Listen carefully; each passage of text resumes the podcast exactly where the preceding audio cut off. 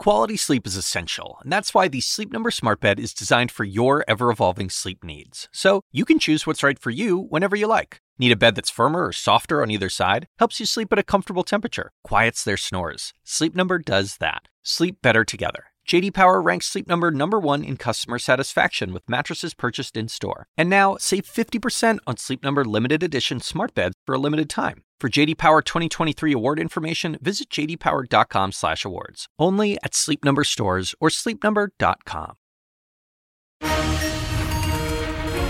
Happening now, the Israeli military says it uncovered Hamas weapons and a command center inside Gaza's largest hospital, releasing video as it attempts to defend the ground operation. Key world organizations are condemning the raid as we're getting dire new accounts from inside the hospital. Also tonight, a rare face to face meeting between President Biden and China's Xi Jinping here in the United States. President Biden now preparing to answer questions about the summit and his efforts to cool tensions with Beijing. And CNN presses Senator Joe Manchin about his next move now that he's not running for re election. Will he bolt from the Democratic Party and set his sights on the White House? Kaitlan Collins debuts her interview with Manchin this hour. Welcome to our viewers here in the United States and around the world. I'm Wolf Blitzer. You're in the Situation Room.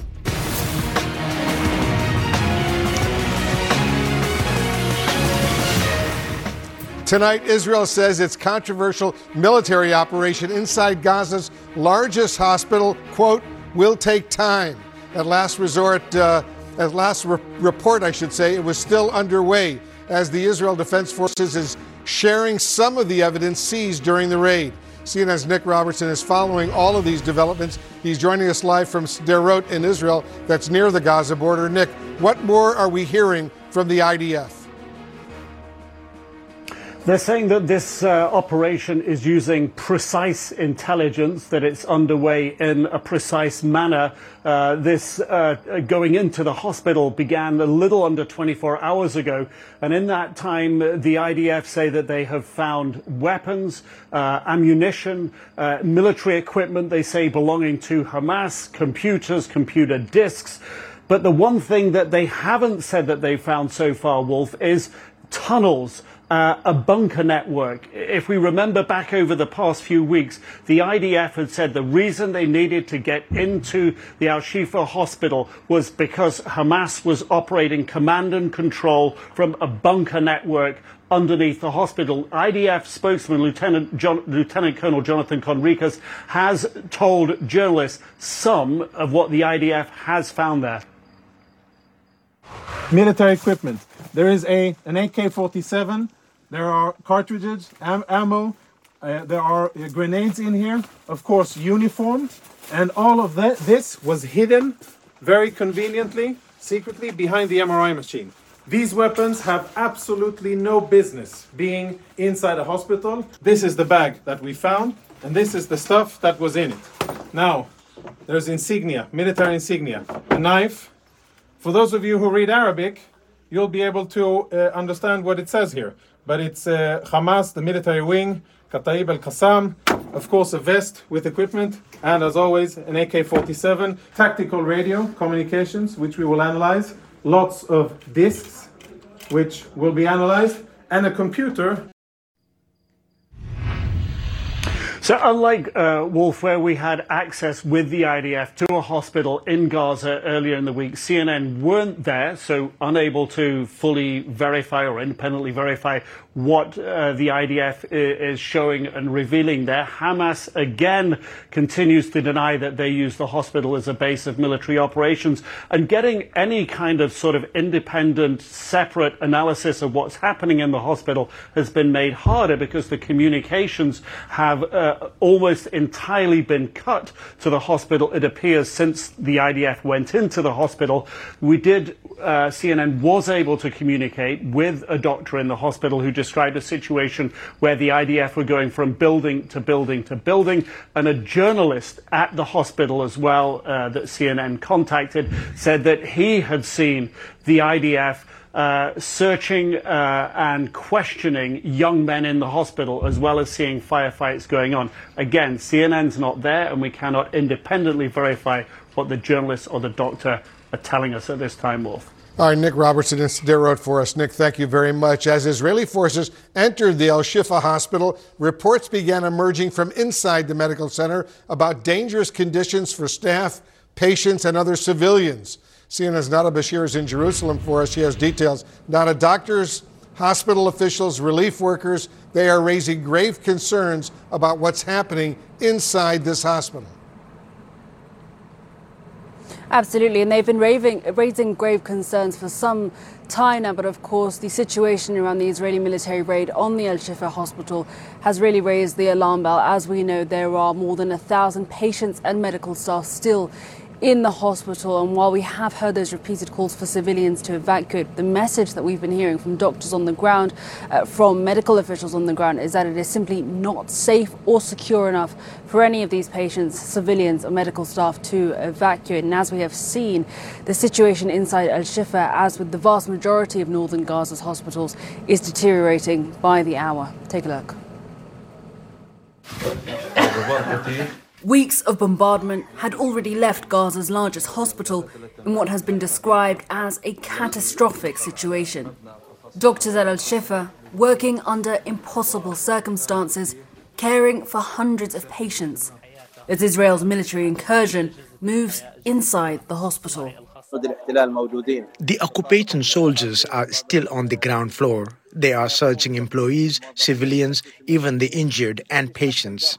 Some were stripped and placed in dehumanizing and miserable conditions. Israel's raid on Al Shifa has been described as precise and targeted, focused, they say, on claims of a Hamas command center beneath the hospital. But it is civilians, including medical staff and patients, that have been caught in the center of this unrelenting battle. We, we can't look through the windows or doors. We don't know what's happening. We can tanks moving within the hospital. We can hear continuous shooting as we have now.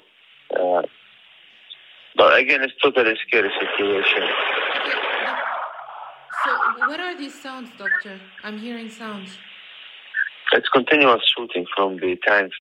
Israeli defense officials say soldiers found concrete evidence that Hamas used the Al Shifa hospital as what they have described as a terror headquarters, including weapons, combat equipment, and technological assets said to belong to Hamas, found, according to an IDF spokesperson, in the hospital's MRI building. Both Hamas and healthcare officials have long denied a military presence within Al Shifa. CNN cannot verify either side's claims. But many have expressed alarm over the civilian impact of Israel's military operation. Our concern on the humanitarian side is for the, ben- the welfare of the patients of that hospital, which is, of course, in great peril at the moment. We have no fuel to run it. The babies have no incubators, uh, newly born. Some are dead already. We can't move them out. It's too dangerous. On Wednesday, the Israeli military said their troops had delivered incubators and medical supplies to the El Shifa hospital. CNN cannot independently verify this claim and has not been able to reach the hospital for confirmation. However, the Director General of Gaza's hospitals has warned that babies at El Shifa are in severe danger as conditions in the hospital deteriorate further.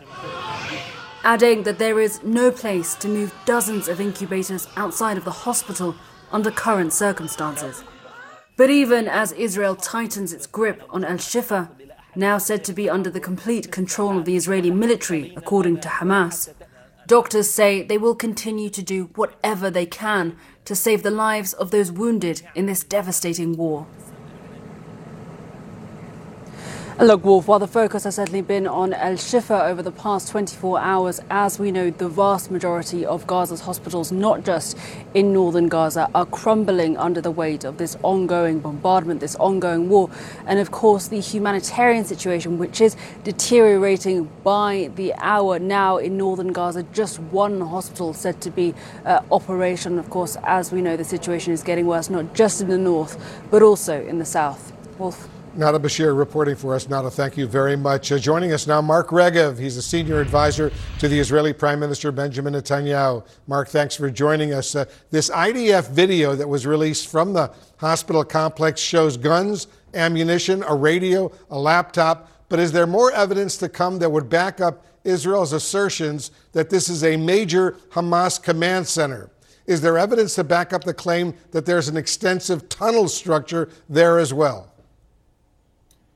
This is only the beginning, Wolf. I'm sure you'll see in the coming days much more information coming out. But I'd remind you and your viewers it's not just Israel that says Hamas has built its fortifications, its terror network, its command and control under the Shifa hospital.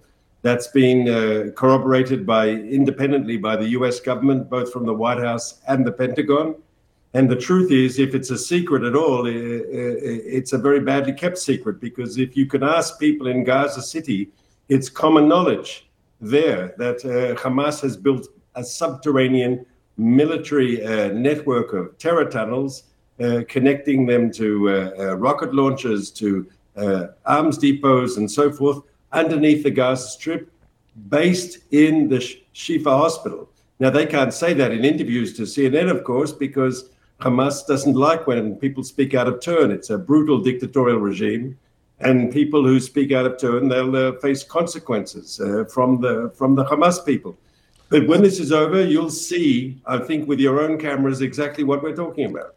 So I take it that they're going to allow journalists to go and inspect to take a look for themselves what's happening at that hospital. Is that what you're saying? When it's safe and yes and when we uh, as this operation goes on but the operation is still ongoing. Uh, and we've done some preliminary yeah, released preliminary information uh, as has been reported but more will come. Based on what israel has revealed so far though mark how does the capture of what's seen as this relatively small amount of weapons and equipment actually justify raiding gaza's largest hospital once again, I think you'll see more information in the coming hours and days. This was the first day of our operation inside uh, the hospital building. More will come, I have no doubt about it. Because I asked the question because the hospital's main building has, for all practical purposes, effectively stopped functioning. Doctors are working by candlelight. Premature babies are being wrapped in foil to keep them alive. Doesn't Israel have an obligation to ramp up delivery of critical medical supplies, water, and fuel to these hospitals? We have, we have, as part of our presence uh, uh, in the spot, we, we bought humanitarian supplies, we bought incubators for babies, and as you know, a few days ago we already bought uh, fuel for the generators so that the babies uh, would be safe in their incubators. Look, we, we, we don't want to see babies suffer, but Hamas so far has torpedoed our attempts, let's say, to bring fuel for the generator. Uh, and here one has to make a historical comparison. Uh, Wolf, you and I are old enough to remember uh, Saddam Hussein organizing tours for journalists in Iraqi children's hospitals. And at the time, uh, he was saying that President Bill Clinton and Secretary of State uh, uh, um, Madeleine Albright were murdering Iraq's children. Do you remember that, Wolf? And they had these pictures of poor children suffering in hospitals. Hamas could have alleviated the suffering. It chose not to. It wants the pictures for its propaganda purposes. I just want to be precise and, and back up a little bit. Mark, does the evidence you're about to provide in the coming hours and days include evidence of an extensive Hamas tunnel system under that hospital? We've already, uh, at the previous hospital uh, we brought journalists to, the Rantisi, uh, Rantisi Hospital, there we did show journalists tunnel networks that connected the hospital to Hamas uh, positions. And there are more of them, of course, at the Shifa Hospital. And when we're in a military position to be able to show that to you, we will. Mark Regev, thanks as usual for joining us. My pleasure, sir. Just ahead, a critical meeting between President Biden and Chinese President Xi Jinping. Can the two world leaders stop the downward spiral of U.S. Chinese relations? Stay with us. You're in the Situation Room. This podcast is supported by Sleep Number. Quality sleep is essential. That's why the Sleep Number Smart Bed is designed for your ever evolving sleep needs, so you can choose what's right for each of you whenever you like. Need a bed that's firmer or softer on either side? Helps you sleep at a comfortable temperature. Quiets their snores? Sleep Number does that. Only Sleep Number smart beds let you each choose your ideal comfort and support, your Sleep Number setting. Sleep Number smart beds learn how you sleep and provide personalized insights to help you sleep better. All Sleep Number smart beds feature cooling, pressure relieving comfort layers for soothing sleep throughout the night. Temperature balancing bedding is designed to move heat and moisture away when you're hot. When you're cool, they hold their energy to help warm you. Sleep better together. JD Power ranks Sleep Number number 1 in customer satisfaction with mattresses purchased in-store. And now, save 50% on Sleep Number limited edition smart beds for a limited time. For JD Power 2023 award information, visit jdpower.com/awards. Only at Sleep Number stores or sleepnumber.com. In California today, a high-stakes meeting between President Biden and Chinese President Xi Jinping. The summit marks President Xi's first trip to the United States in 6 years and comes amid simmering tensions between Washington and Beijing. The Biden administration has been downplaying expectations for the meeting, but hopes to reestablish at least military to military communications and secure a Chinese commitment to crack down on fentanyl. We expect uh, the president to take questions during a news conference in the next hour, but let's discuss what's going on with Democratic Congressman Ro Khanna of California. He serves on the House China Select Committee. Congressman, thanks so much for joining us. I want to get your reaction first to President Biden's comments earlier today. Listen to this. I think it's paramount that you and I understand each other clearly, leader to leader, with no misconceptions or miscommunication. We have to ensure that competition does not veer into conflict. What do you make of uh, the two leaders' uh, initial messages that were delivered today? I thought President Biden was strong but prudent. He's making it clear that there are conflicts. There's a conflict over Taiwan. There's a conflict on human rights with the Uyghurs, uh, with Tibet, with the treatment in Hong Kong, conflict over our trade deficit, massive trade deficit with China. But we have to communicate. We have to have our militaries communicating. And the president, I think, is striking the right balance. U.S. officials have been saying that there are two likely outcomes of this important summit restoring military to military communications between the U.S. and China, and more Chinese regulation of fentanyl. Does that go far enough in putting the U.S. China relationship back on track?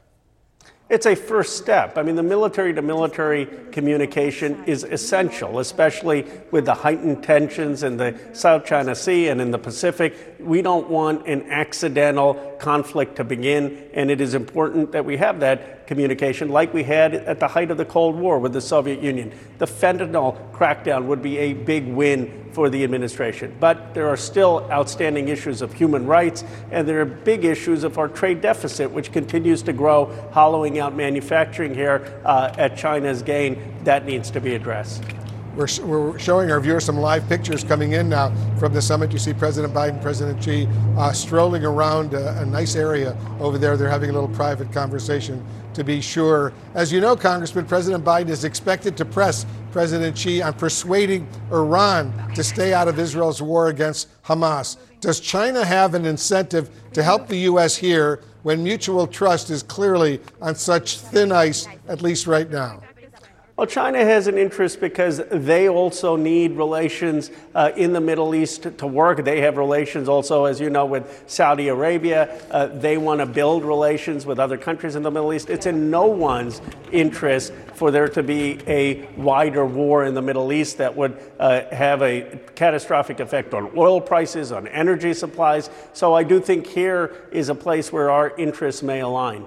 As the two leaders were strolling, by the way, uh, President Biden was asked how the meeting went, at least so far, and he gave a thumbs up, two thumbs up, if you will. So at least he's a, a bit encouraged, at least based on that reaction. As you know, President Biden, uh, on a political issue, is currently losing to Donald Trump in several new polls that have just come out, heightening the possibility of a Trump presidency in 2024, which he's vowing will be tough on China. How challenging is that for President Biden's position in front of uh, a, a position in front of China, at least here?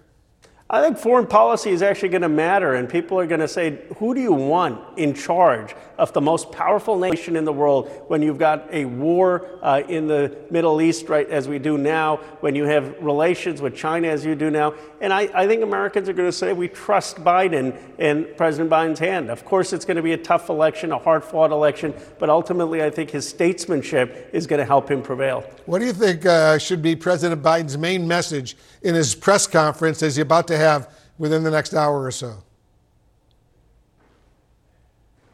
Uh, let me repeat the question if you yes, didn't sir. hear me. What do you think uh, President Biden's main message should be in the press conference he's about to have in an hour or so from now? I think he should talk about the key concessions that he obtained. Hopefully, uh, he did get the concession about fentanyl. That is a enormous issue in the United States. So many deaths because of fentanyl. If he can get China to crack down, that's big. Uh, hopefully, he has gotten a commitment on resuming uh, the communications with China and our militaries. Uh, and then I think he also needs to be clear about where China needs to improve. He needs to talk about the human rights situation with the Uyghurs, with Tibet, with Hong Kong, and he needs to make it clear that America is not going to continue the colossal mistake of offshoring. China needs to play fair. They need to allow America to make things again and not have these massive trade deficits. Democratic Congressman Ro Khanna, thanks so much for joining us. Thank you. Coming up, a judge is planning to lock down sensitive evidence in the Trump election subversion case in Georgia. We're going to tell you what's going on when we come back. Tonight, a significant new development in the criminal case against Donald Trump and his co defendants in Georgia. A judge is now planning to bar the release of, quote, sensitive evidence related to subversion of the 2020 election. CNN's chief legal affairs correspondent Paula Reid is here in the Situation Room with me. Paula, today's hearing is all a result of some video of Trump's co defendants being leaked. It's an unusual situation down in Georgia right now, Wolf. Earlier this week, we saw those videos, uh, statements by some Trump allies who had pleaded guilty. They were recorded and then leaked to the media after they were shared with lawyers as part of the discovery process. Now, initially, attorneys for one of the defendants, Harrison Floyd, claimed responsibility in an email to the district attorney's office. Now, they've subsequently said that responsibility claim that was just a typo. And then today, when they were in court, lawyers for another defendant said, in fact, they are responsible. Let's take a listen to what Misty Hampton's lawyers said today in court. But, Judge, in in being transparent with the court and to make sure that uh, nobody else gets blamed for what happened, uh, and so that I can go to sleep well tonight, uh, Judge. I I did release those videos to one outlet, and and on all candor to the court, I need the court to know that. Wolf, you rarely see one lawyer, never mind two, claiming responsibility for a leak like this. But the judge had been asked to implement a protective order so that sensitive evidence in this high profile case would not continue to leak. That is something he has agreed to do. Now, outlets including CNN have opposed this, arguing that there is a public interest uh, in learning more about this case and seeing some of this critical evidence. And as you know, Paula, the, the DA, Fani uh, Willis, just asked the judge to jail another co defendant in the Fulton County case over tweets. That's exactly right. Harrison Floyd, the, the defendant whose lawyers initially uh, claimed responsibility. This is the first time that the district attorney has asked someone uh, to be essentially jailed so far in this case. Now, Harrison Floyd is interesting because he is also the only defendant who has spent time in jail so far in this case. He was in jail for about a week after he was charged until they were able to come to a bond agreement. Now, he is the leader of an organization called Black Voices for Trump, and he has pleaded not guilty to three state felonies. And he is largely charged in connection to his alleged role to try to intimidate people, including some poll workers. And now prosecutors point to statements that he has made mostly uh, on social media that appeared to intimidate election workers. They say, look, this is a violation of your bond agreement, and they're asking for him to be incarcerated. But it's an important reminder that in many ways this case right now is not only being tried in that courtroom we see on TV, but also in the court of public opinion. Certainly is. Good point, Paula. Stay with us. I want to bring in CNN anchor and chief legal analyst Laura Coates into this conversation as well. Laura, the judge says he will bar the release of sensitive sensitive evidence in this case. Is the lawyer or client who actually leaked these tapes likely to face any sort of punishment? Well, just think about the reason why you want to have this order you have a trial that's going to have a jury, and you want to make sure that the jurors in your case are going to be able to be objective arbiters of the fact, meaning they're not going to be swayed by everything besides the actual courthouse documents will be before them.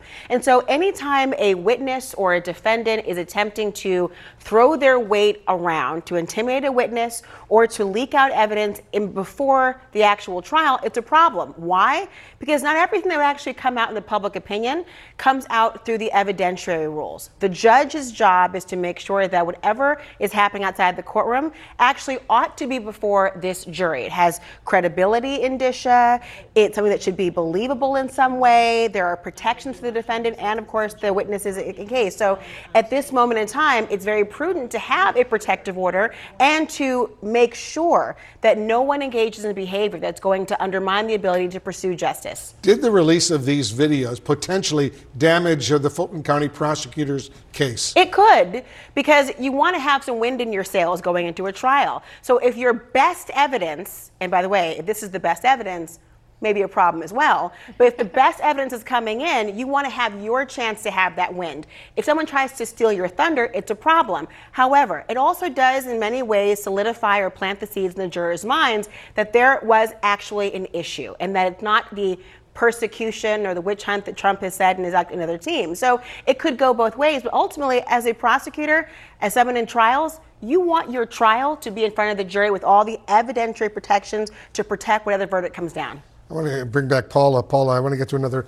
legal case that's underway right now. Hunter Biden, the president's son, is seeking to subpoena Donald Trump, Bill Barr, and other Department of Justice officials in his uh, criminal gun case. What is he hoping to, to get from them? Well, Hunter Biden's lawyers argue that he has been investigated and subsequently charged as a result of a lot of political pressure. Now, they point to an excerpt, for example, in former Attorney General Bill Barr's book, where he talks about getting a call from then President Trump inquiring about the investigation. And they want to gather more evidence that they believe will support this claim that they have made. That the only reason Hunter Biden was investigated was because there was political pressure, that it was something that Trump and his allies wanted to have happen. Now, we'll note when Hunter Biden's plea deal fell apart uh, and when he was ultimately charged earlier this year, well, it was a Trump appointed U.S. attorney attorney overseeing that case, none of these people were still in office. What do you think? You know, the idea of having a subpoena for a former president, I mean, just think about how crazy of a time that we're actually in. But remember, both of these different parties, Hunter Biden and Donald Trump, at different points in time, have pointed to the politics of trying to prosecute either of them. Foundationally, there has been more substantive arguments in favor of prosecuting Donald Trump than Hunter Biden, but the crux of the issue will be trying to determine who has the best available information to support the prosecution's claim. And every defendant, including Hunter Biden, is entitled to be able to pursue that information through discovery. And if Donald Trump has it, he ought to give it up. We shall see. Uh, Laura Coates, Paula Reid. Thanks to both of you very much. Laura will be back later tonight, 11 p.m. Eastern, to anchor Laura Coates Live. That's her show. Just ahead, Senator Joe Manchin speaks with CNN about his decision not to seek re-election, putting the U.S. Senate Democratic majority in jeopardy and fueling a lot of speculation about a potential presidential bid. The assignment with me, Audie Cornish. So there have been arrests, suspensions, disciplinary hearings. They're shutting down graduation events. At this moment, the part of the protests that are admirable are young people calling attention to atrocities. Michael Roth is the president of Wesleyan University. I would like to make a space for them to do that as long as that space doesn't prevent other people from pursuing their education. Listen to The Assignment with me, Audie Cornish, on your favorite podcast app. We're following breaking news up on Capitol Hill right now. The House Ethics Committee has just presented Congressman George Santos with its report. The chairman of the panel says the report does not include a recommendation to expel the scandal plagued Republican. Let's go to our chief congressional correspondent, Manu Raju. He's got details for us. So, Manu, what are you learning? Yeah, this long awaited report is expected to come out tomorrow, and we expect an effort to try to expel him from the House. George Santos, if he is expelled, would be just the sixth member in United States history to have that fate. This comes as a number of members who are on the fence waiting to see what the findings ultimately are. But the chairman of that committee, Michael Guest, telling me earlier today that they would not include a formal recommendation to expel him because doing so would extend the investigation potentially into next year. So instead, they're going to detail their findings and let Republicans Republicans decide and Democrats whether they should vote to expel him. But I talked to Santos about this as well earlier today, and I asked him if he had any concerns about the findings, and he brushed it off. Did you talk to Speaker Johnson about this just now on the floor? No. You guys had a long conversation. It was not. It was not at all pertaining to this. It was something completely different. It was legislative priorities. What is your level of concern, though? Have a meeting what is your level of concern? Look, I, I, I, think I said this very clear to you. I will take whatever comes my way the way it comes. I have no concerns and I don't have any premeditated uh, feelings on, on this. Now, Santos also had previously told me that even if he were to be expelled, he would run for his seat again, either next November, if it were to come to that. If there is a vote, Wolf, to expel George Santos, that will have to wait because the House has already left town for its Thanksgiving recess, meaning this could be pushed up until the end of the month, potentially into December, as Republicans and Democrats will weigh his fate after this long awaited report is released tomorrow. All right, Manu Raju uh, reporting for us. Manu, thank you. Also tonight, Senator Joe Manchin is speaking out after his surprise announcement he would not seek re-election to the U.S. Senate. CNN's Kaitlan Collins is joining us now. She's got more on her interview uh, with the West Virginia Democrat. Kaitlan, what did the senator, what did Senator Manchin say about his plans for the future? Well, obviously, Wolf, there had been a lot of questions about what his political future was after he announced six days ago that he is not going to be running for reelection to the Senate in West Virginia. Obviously, something that would have been an incredibly challenging race for him, given he's got a very popular potential Republican challenger in that race. And so the question is, what is Joe Manchin going to do next? And one thing that he has hinted at, obviously, is displeasure with his party and whether or not he is still a Democrat. I asked him about that just a few moments ago, and this is what he told told me. Are you going to leave the Democratic Party? Well, you know, I, I, I'm, I don't know if I've uh, ever, I've never considered myself a Washington Democrat. I've been a very independent person, and I don't really think Does that, that, that sound, should have. That sounds like you're leaving. Well, no, you have a D or an R by your name or an I by your name. It shouldn't identify who you are.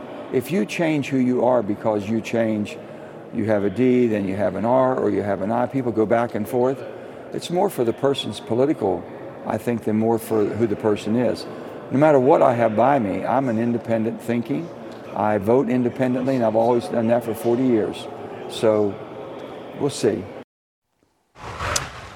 He said, We'll see there, Wolf. Obviously, he did not say yes or no. It seemed quite clear which way he is leaning, though. And one other thing, Wolf, it's been six days since he made this announcement. He still has not spoken directly to President Biden. He's talked to people at the White House. The White House put out a statement. But of course, the question is is he pursuing a third party run in a serious way? And what's the timeline for that look like? We also talked at length about that, Wolf. And what was really interesting to me, and in the full interview, you'll see this, which is where he talks about what he thinks it would happen to the United States, to American democracy, if Donald Trump is, in fact, the Republican nominee and he is reelected to that. That, of course, is what the White House has been saying that if Joe Manchin does pursue a third party run, they believe it would help put Donald Trump back in the White House. We talked a lot about that during our interview, Wolf. All right, Kaitlan Collins reporting for us. Thank you. An important note to our viewers you can certainly watch uh, Kaitlan's full interview with Senator Joe Manchin later tonight on her program, The Source, at 9 p.m. Eastern, right here on CNN. Coming up, more on the Israeli raid of a major hospital complex in Gaza. I'll get reaction to the operation and the dire humanitarian situation from a key official at Human Rights Watch. More now on one of our top stories the Israeli raid on a major Gaza hospital. The IDF claiming it uncovered a stash of Hamas weapons and a command center inside. Let's get reaction from the Israel and Palestine director for Human Rights Watch, Omar Shakir. Omar, thanks for joining us. Uh, first of all, what's your assessment of what's happening inside the Al Shifa hospital? What are you hearing from people on the ground?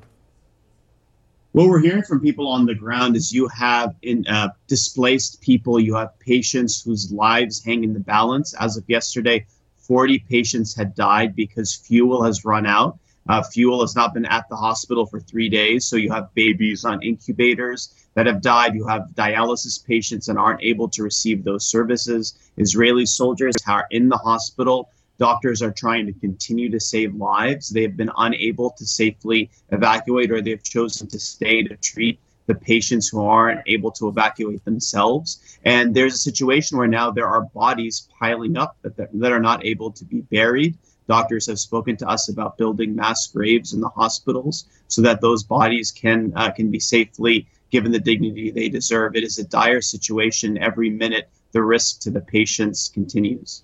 The IDF claims uh, it found Hamas guns, ammunition, military uniforms, and a command center inside the Al Shifa hospital. Uh, their evidence has not been independently verified, But from what we know, does that justify raiding Gaza's largest hospital under international law? Look, we're not able to corroborate the allegations of the Israeli government. Hospitals have special protections under international humanitarian law. Doctors, ambulances must be permitted to do their work. Uh, they only lose those protections if it can be shown that acts harmful to the enemy have been carried out. The Israeli government has not put forward any evidence to justify that. And in addition, attacks on hospitals can only take place if an effective warning is given, but there is no uh, effective warning in Gaza because there's no safe place to go and no reliably secure way to get there. And even if Israel did meet these burdens, the protections for civilians, including against disproportionate attacks, continue to apply. Israel cannot treat hospitals as free fire zones. And the risk of disproportionate attacks is especially high in hospitals because even a minor uh, attack can have life altering consequences for patients in need of life saving care. As you pointed out, other hospitals across Gaza are completely out of power. They're operating on wounded civilians without anesthesia, taking premature babies off incubators. What are the consequences of this catastrophic health crisis for patients, doctors, civilians who are sheltering inside as well? They are fatal. The World Health Organization has described the evacuation orders as a death sentence. 26 of the 36 hospitals in Gaza, as of today, according to the World Health Organization, are not operational. There's only one hospital operational in northern Gaza. And we're talking about an unprecedented number thousands of people who have been killed, even more who have been injured. And without medical supplies, without clean water, the water um, that's being used is unfit for human consumption. Without electricity, you're, you're, you're having a situation where lives that could be saved are not able to be saved because doctors are simply unable to carry out their basic obligations and duties. So, beyond the unlawful attacks, beyond um, the cutting of, of electricity, water, and basic aid to people, you have lives that are being lost, and it's entirely man made. Today, Israel can flip, flick the switch on electricity, it can turn the tap on the water, it can allow sufficient aid to be in, but it's not doing so, punishing an entire population for the acts, the heinous acts of Hamas and other Palestinian armed groups is collective punishment, which is a war crime. Omar Shakir, thanks so much for joining us. Thank you. Coming up, U.S. officials testify on terror threats here in the United States and concerns, very serious concerns, that events in Gaza will inspire terror attacks here at home. We'll be right back.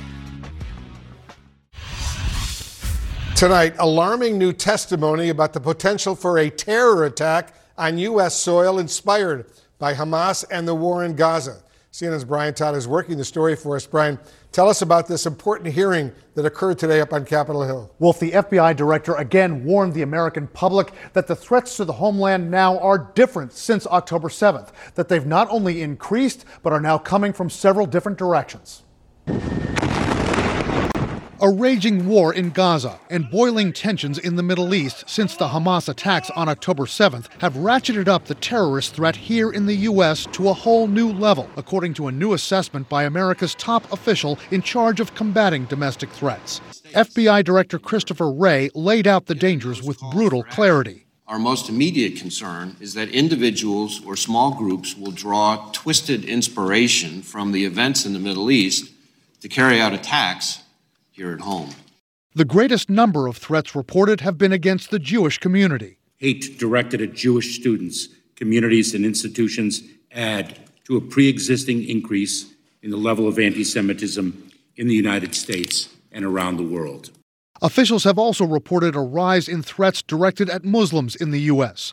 Worrying examples on both sides a man arrested in Houston accused of studying bomb making and posting online about killing Jewish people. A six year old Muslim boy stabbed to death in the Chicago area, allegedly by an enraged landlord who authorities say was motivated by the recent war. And a Cornell student charged with threatening to kill Jewish students. When you look at the plots and the individuals who've been arrested, uh, they're almost pedestrian in nature. These are average citizens that are drawn into an online environment that encourages them to commit these acts.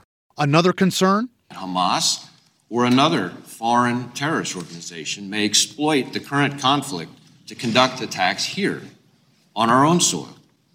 We have kept our sights on Hamas and have multiple investigations into individuals affiliated with that foreign terrorist organization. But Wray also pointed to recent calls for attacks on the U.S. homeland by other terrorist groups, what he called a rogues gallery. Al Qaeda, ISIS, and Hezbollah, the Iran backed group in Lebanon that's not only engaging in cross border fighting with Israel right now, but that Wray says has tried to place operatives and engage in spying here in the U.S., possibly planning for future operations. We know that there are known and suspected terrorists that have been seeded not only in this country but other uh, of our allies' countries uh, that are essentially just waiting for the phone call. But the biggest threat? Individuals radicalized to action by extremist rhetoric and manipulation. Those individuals who are home, who are kind of stewing their dishes, who are being radicalized, they may be going to rallies, they may be escalating in terms of their amount of rhetoric that are completely off the radar. How can America's security agencies and citizens combat these threats that are coming from so many different directions? Analyst Donell Harvin says the FBI and the Homeland Security Department simply cannot be everywhere, that engaged citizens have to be there to report the threats they see and to pay particular attention to online threats in chat rooms and elsewhere. Wolf. And I know, Brian, there have been other warnings about misinformation. What are officials saying about that? FBI Director Wray and Homeland Security Director uh, Mayorkas, other officials, and experts experts have said, Wolf, that misinformation is all over the place, especially since October 7th. There's misinformation out there about the attacks themselves, about the tactics used by Israel and Hamas, misinformation about Jewish and Muslim groups in the U.S. Our Donie O'Sullivan reported just over the past 24 hours that these neo Nazi and right wing hate groups are even using artificial intelligence to put out misinformation regarding Jewish groups in the U.S. and things like that. It's everywhere. Everyone has to be very vigilant about it. Yeah, this is really serious, uh, serious threat assessment coming from the FBI director and the Secretary of Homeland Security today. Very important. Yeah. Brian Todd, thank you very much for that report. And to our viewers, thanks very much for watching. I'm Wolf Blitzer in the Situation Room. Erin Burnett out front starts right now.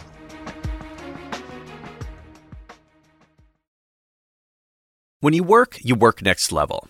And when you play, you play next level. And when it's time to sleep, Sleep Number smart beds are designed to embrace your uniqueness, providing you with high-quality sleep every night. Sleep next level.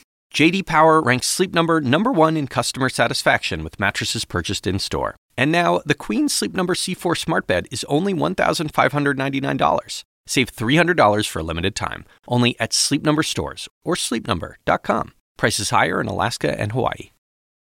Quality sleep is essential, and that's why the Sleep Number Smart Bed is designed for your ever evolving sleep needs. So you can choose what's right for you whenever you like. Need a bed that's firmer or softer on either side? Helps you sleep at a comfortable temperature, quiets their snores. Sleep Number does that. Sleep better together. JD Power ranks Sleep Number number 1 in customer satisfaction with mattresses purchased in-store. And now, save 50% on Sleep Number limited edition smart beds for a limited time. For JD Power 2023 award information, visit jdpower.com/awards. Only at Sleep Number stores or sleepnumber.com.